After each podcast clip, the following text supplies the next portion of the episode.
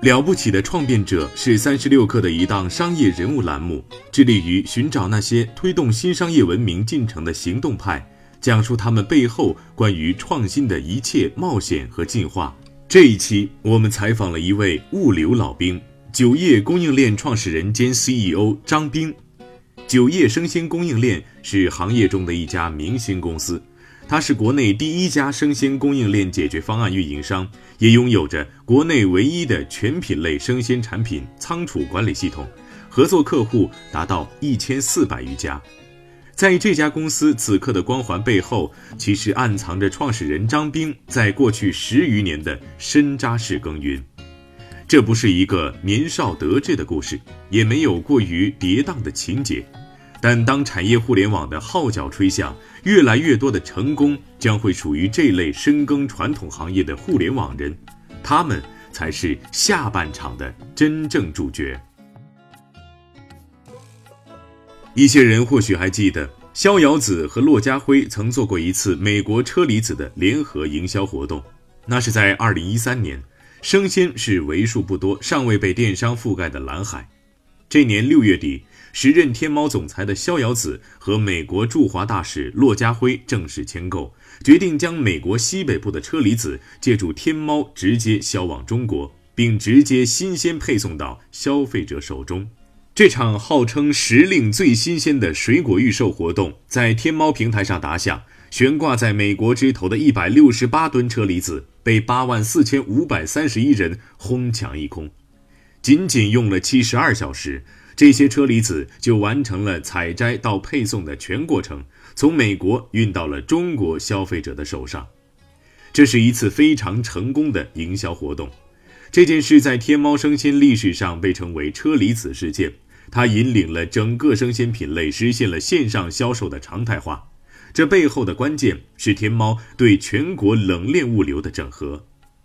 一位花名为九叶的小二，在车厘子事件中开始崭露头角，这成为了他日后改造生鲜供应链行业的起点。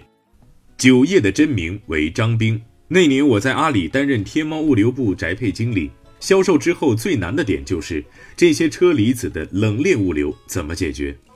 六年后的一天，张兵坐在上海嘉定的一间会议室里，回忆车厘子事件的细节。此时的他早已从阿里离职，转而成为一家生鲜供应链公司——酒业生鲜供应链的创始人兼 CEO。这家公司成立于2014年，是国内第一家生鲜供应链解决方案运营商，拥有国内唯一的全品类生鲜产品仓储管理系统，迄今已完成七轮融资。对当时的天猫和张兵来说，车厘子必须跑赢时间。如果运输速度不够快，路途中没有冷链加持，这些车厘子就会在运送中腐烂。四十八小时内要完成从采摘到送达，这在冷链宅配历史上是第一次。而在当时，没有一家冷链物流企业可以完成从运输到宅配的所有环节，只能走整合的路。张兵说。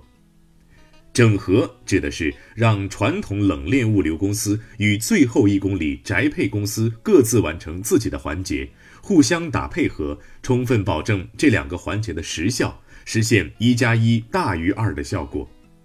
这次事件中，张兵探索出的生鲜配送方式，在后来被称作二段式冷链宅配。张兵也因此被评选为二零一三十大电商物流创新人物。还成为了菜鸟网络内部的创新大师。荣耀背后，张兵看到了机会，但为了看到这次机会，他做出了十年的努力。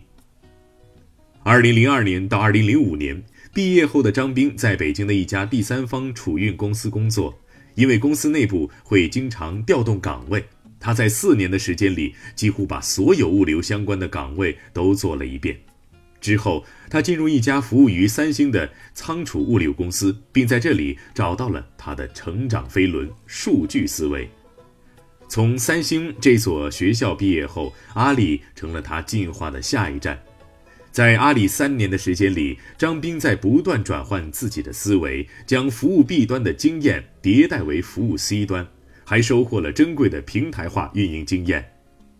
车厘子事件在此刻爆发。似乎预示着一些新机会的诞生。此时的张兵已经完成了三次自我迭代，他得到了管理传统物流的经验，获得了数据化的管理思维，习得了服务 C 端和平台思维的精髓。当机会出现的时候，他顺势接住了。二零一四年六月，张兵从阿里离职，同年他注册了自己的生鲜供应链公司。在创业初期，张兵是一个真正的光杆司令。从二零一四年七月离职到年底相继有合伙人入局，中间有半年时间，张兵都是一个人在思考酒业未来的方向。作为一家创业公司，人和钱都吃紧，酒业不可能把所有环节都攥在自己手里。张兵花了很长时间去思考如何把生意做轻。十余年在物流行业里摸爬滚打的经验，给了张兵一些启发。他觉得。当时很多快递公司核心是在仓库内的运营，天猫也没有自己的仓储公司，没有自己的宅配，也没有自己的运输车辆，是在用 IT 系统管理各种服务商的角色。整合社会资源，再依靠 IT 系统运营，看起来是一个破局方法。既然市面上没有人做 B to C 生鲜仓库的管理和运营，那就以此为切入点，以租赁的形式将仓库改造。同时配以仓内的精细化运营，至于运输、宅配体系，都用整合社会资源的方式做。确定思路后，张兵迅速开始了团队的搭建。系统和大数据是仓内运营的重点，酒业需要开发一套 IT 系统，和电商平台做系统对接，也和客户做对接，同时帮助管理仓库。找到一个靠谱的 CTO 是当务之急。二零一四年十二月的一天，当时还在美国一家供应链做技术的侯高阳，在中间人的牵线搭桥下和张兵碰了面。让侯高阳印象深刻的是，那时张兵已经对公司的战略有了清晰的规划，两个人都认同轻运营的模式，想通过互联网思维提高效率，改造这个传统行业。前后不超一个月，侯就决定入伙，担任酒业 CTO 一职。创始团队的招募也在持续进行，拥有十三年仓库运营经验的周一武、樊清信等业内资深人士纷纷入职。二零一五年年中，酒业的创始班子基本搭建完毕，这家日后成为生鲜供应链明星企业的公司，终于开始了他们的创业故事。张兵并不喜欢“独角兽”这个称号。但当看到自己的公司出现在准独角兽榜上时，张斌看起来有些过于平静，甚至不爽。他在工作群里直截了当地说：“酒业不要做独角兽，要大道无形，要像水一样无处不在，和谁都能合作，尽可能与行业里各种客户融合，也要润物无色，用服务和态度让客户产生依赖。”出身于阿里的张斌身上还是带有明显的阿里的气质，从最难的服务开始做，把每一个客户服务好。在他的规划中，用 IT 系统、运营管理能力做支撑，再给客户提供一套切实所需的服务，是酒业润物无声的手段。这一套润物无声的服务从一开始就被做到极致。在业务开展初期，酒业的市场认可度还没那么强。当时生鲜供应链也仍处于萌芽阶段，许多客户对用系统这件事并不理解，酒业对客户的系统也并不是想整合就整合。为了获得客户的信任，这家公司额外承担起了 IT 顾问的角色，去帮各家客户分析市面上主流电商 ERP 系统的特点，用第一版系统做业务时的场景似乎还在眼前。二零一五年四月中旬。酒业去山东烟台做樱桃的水果季，想把樱桃发往全国各地。每年的樱桃季只有两周，如果错过，就要再等一年。张兵决定直奔当地，带着当时公司所有的二十余人，有的住在旅馆，有的住在农户家里，现场对农户进行实时技术和运营支持。就这样，酒业一点点敲开了各种客户的门。现在。他已经和一千四百多个客户建立了合作关系，宅配伙伴也达到了一百一十八个。酒业不断迭代服务能力的同时，IT 技术和运营管理能力也在不断夯实。酒业的系统在不断进化，现在已经用上了2.5版系统。目前的这套系统采用分布式技术，某个服务要升级，只需要升级相关的部分，不会像第一版一样牵一发而动全身。当然，建立起这一套系统依靠的是源源不断的订单，订单的更新会让这些数据不断滚动，不间断的训练系统。面对客户的好评和公司不断增长的数据，张斌却表现得异常谦逊。他觉得。在一个传统领域做出新尝试的勇气，大半都来自于行业给予的信心。